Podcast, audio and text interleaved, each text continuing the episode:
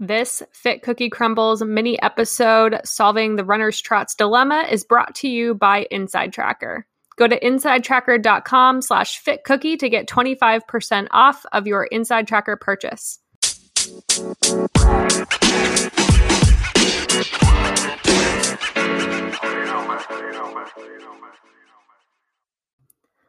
Welcome to this episode of Fit Cookie Crumbles, where we talk about how the cookie crumbles in quick episodes to get straight to the point on common runner and nutrition topics.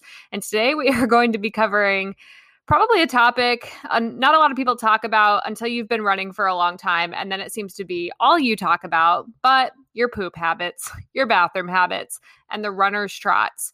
So, if you're thinking to yourself, what are the runner's trots, Holly? They are when you are running and all of a sudden you have the very sudden urge to poop and go to the bathroom and you need it immediately. You needed it like five seconds ago. Maybe it's even too late and you're wondering if you can make it in time. Been there? Same. So let's dive into the Spark Notes version, which we do in the Fit Cookie Crumbles episodes in case you just want to cut straight to the point and you want me to give you the answer. So, for runner's trots, key takeaways are you don't want to be eating too much fiber or fat pre run or too much volume in general, especially if you're adjusting um, from fasted running, which we talked about in the last Crumbles episode. You want to be well hydrated. You want to not be nervous. You want to address any underlying gut issues or dysbiosis that could be causing this. And you might just need some time to adjust to this new running habit of yours if you're a new runner. So let's dive in further to why runner's trots can occur. And then we're going to talk about in more depth all of those bullet points on how to solve the problem.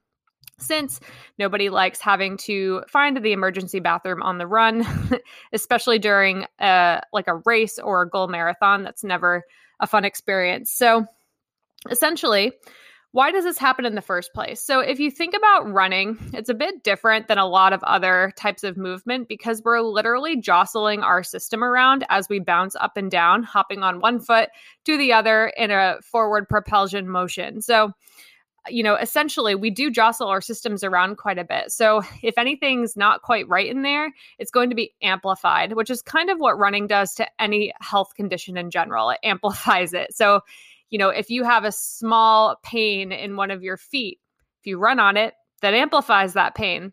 If you're underfueled and then you go run, it amplifies the fact that you're underfueled. um, it's kind of like a microphone when it comes to any weakness, which is why it's important to focus on strengthening our weaknesses so that we can become better runners. So, in terms of running, um, you know, aside from it just jostling your gut around in general, it also does something else. So, when you're running and you're exercising in general, your blood gets shunted away from your core and away from your organs and your um, gastrointestinal system to support the working muscles that are allowing you to run because it needs to bring your blood needs to bring oxygen to those muscles and your organs aren't quite as important in that moment. So what happens there is that blood gets shunted away from your gut and your stomach. So if there's anything left in there that's not digested or that's not going great, um, essentially it's just going to be sloshing around because there's no blood to help it digest. Super interesting, right? So that's why when you stop running, sometimes that urgency goes away because the blood kind of, you know, can divert itself back to your GI system and function. So that's one reason why this happens. So essentially, it slows, um, or rather quickens gastric gastric emptying because blood shunted away from the GI system, which causes things to go straight through us if there's anything left over. Now, typically, things that take a really long time to digest, like fiber and protein and fat, they take a long time to digest, right? So they get left in the gut for longer periods of time. So if you eat too much fiber or too much fat or too much protein pre run or very shortly pre run, or even for some people within like two or three hours before you run, where you had that salad for lunch and you really think you're doing fine, and then you go for your afternoon run and you're like, oh no. Um, especially if you're extra sensitive or you tend to have IBS tendencies anyway, it's a really good idea to limit fat and fiber and protein within three to four hours pre run for a lot of sensitive people, and at least an hour or two pre run for those who are not as sensitive. So, Essentially, pre run, we want to focus on low fiber, quick digesting carbohydrates, and that becomes more important the closer we get to our run when we're fueling. Let me just take a minute to thank today's sponsor for this episode, which is Inside Tracker. Now, if you guys are new around here, or maybe you're not new around here, you probably know how much I love Inside Tracker and use it on myself and on my clients. When you do what you love, like running, racing, or enjoying the great outdoors, you probably want to do it for life. Inside Tracker can totally help. It was founded in 2009 by leading scientists in aging, genetics, and biometrics using Inside Tracker's patented algorithm. Inside Tracker analyzes your body's data to provide you with a clear picture of what's going on inside you and to offer you science backed recommendations for positive diet and lifestyle changes. Then Inside Tracker tracks your progress every day, every step of the way towards reaching your performance goals and living a longer, healthier life. For a limited time, Fit Cookie Nutrition subscribers can get 25% off of the entire Inside Tracker store. So you can head over to the link in the show notes or go to insidetracker.com slash fitcookie to get 25% off of your order. Now let's get back to today's episode. Another reason that runner's trots can happen are from dehydration. So, if you are not getting enough water or your electrolyte balance is not quite there, it's imbalanced, that can cause water to not get absorbed from your gut into your bloodstream, which can cause water to be sloshing around in your gut as you're jumping up and down and also shunting blood away from your system. And that water sloshing around can cause lovely watery diarrhea or even nausea and vomiting as well, which I kind of put under this runner trots umbrella. So, being adequately hydrated is super important.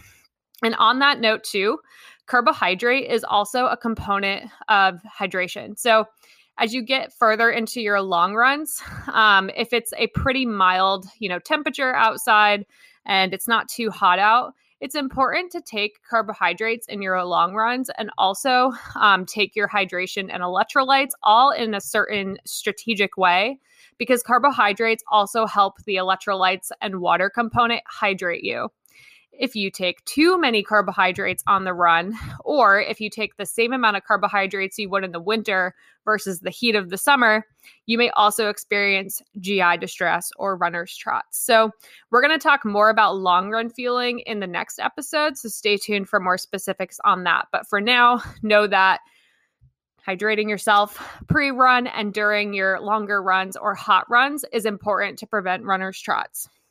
Now, another thing that can cause runner's trots in people, and this has definitely happened to me before, is just nerves. So if you are nervous, if you've had like a stressful day, or maybe you're experiencing like a higher just season of stress in your life, or if it's the day of your big race and you're super nervous and you're just trying to get all your ducks in a row, nerves, well, they can cause our GI system to become nervous as well because your gut has a brain called the enteric nervous system, which is directly connected by the vagus nerve to your actual brain. So if you are nervous in your actual brain, it will make your gut brain nervous.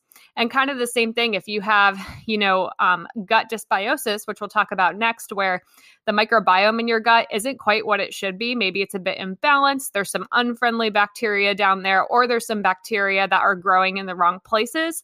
They can also affect your gut brain and make your gut brain nervous, which in turn, you guessed it, makes your actual brain nervous. So, your brain and your gut brain talk to each other all day. Um, and there's a lot we are starting to understand more about the gut microbiome. And there's a lot we still don't understand. I like to describe that topic like the ocean. We know it's there. We know a lot of the stuff that's in there, but we don't really know the depths of it because it's just so complex and big. so essentially, if you're nervous or if you're stressed, um, you know, finding some stress management strategies to give yourself um, some peace and some calmness can help um, calm down a nervous gut. And then dysbiosis, like I talked about. So that basically means, like I said, that there's an imbalance of bacteria in your gut. Maybe there's more bad bacteria than there are good bacteria. Maybe there's bacteria growing in the wrong places where they shouldn't be. And like I said, this can cause a lot of other gut issues that have nothing to do with running, but running is a microphone and it amplifies the problem and makes it worse. So, addressing any gut imbalances is also key to help your gut on the run. And then last but not least, like I said, if you're someone who, you know, maybe you used to wake up and you used to just go for a run without eating anything before or drinking anything before, and you're in the process of starting to incorporate something small, that's great. Sometimes it can take four to six weeks, though, of consistently doing that in order for your gut to adjust and learn how to tolerate that fuel well. And it might just take you some time to adapt to that. So, while you're training your gut to absorb fuel better, honestly, you might want to be close to a bathroom on some of those morning runs for the first few miles until you've adjusted. And if you're finding that you're still really not doing well with whatever you're taking, um, you know, four to six weeks in, maybe switch it up and try something milder with less fat, less fiber even some juice or some Generation UCAN or a couple other things that I recommend to my clients that I'll incorporate in an offer at the end of this podcast for you to go check out for free as well. So give yourself some time to adjust to that. And that being said, too, if you're listening to this and you're like, well, I've never eaten anything before my my long runs or I never eat anything on my long runs, like I said, your gut requires time to be well trained to tolerate fuel. So if you're listening to this and you're thinking, well, on my next race, I'll just take a bunch of gels because Holly said that I need to fuel my runs. Nothing new on race day. If you take carbohydrate after a long period of never having done that before, you can absolutely expect nine times out of 10 to have GI distress because your gut has not been trained to tolerate what you just put into it on the run. It's like, hey, what the heck are you doing? So it does require some gut training um, and some time. So practice when you are training for the race rather than just showing up um, on race day and taking a bunch of new things that you've never taken before. So, in terms of the runner's trots, they happen for sure. Sometimes there's just nothing you can do. Maybe you've done everything right that I just talked about, and maybe your stomach's just off that day. And those days are the days that are kind of a bummer because you can't really predict them. But doing the best you can means, you know, practicing your fueling strategy, especially the night before and the day of um, your really hard workouts or your longer runs or races practicing fueling during the run, getting your hydration up to speed.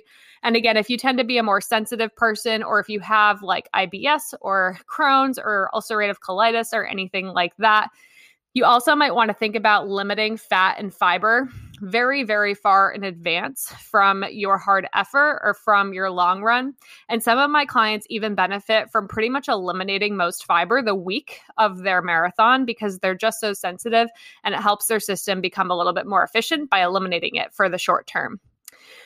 So, I hope you enjoyed this episode of Fit Cookie Crumbles. If you are looking for a step by step process, um, of how to strategically implement nutrition strategies to improve your relationship with food, your body image, your performance, and fuel your runs really confidently. And you're just looking for that step by step roadmap. And you want to prevent injuries as well. My runner roadmap course is currently open for enrollment, and you can get a 10% discount by using the code FCN, which is the, the acronym for Fit Cookie Nutrition. So FCN podcast, which is in the show notes, for 10% off at checkout if you are interested in enrolling in that course. You can also visit the link in the show notes to download my free Fueling on the Run guide for some ideas of how to incorporate gut friendly pre and post run nutrition and different snack and meal ideas to use for that.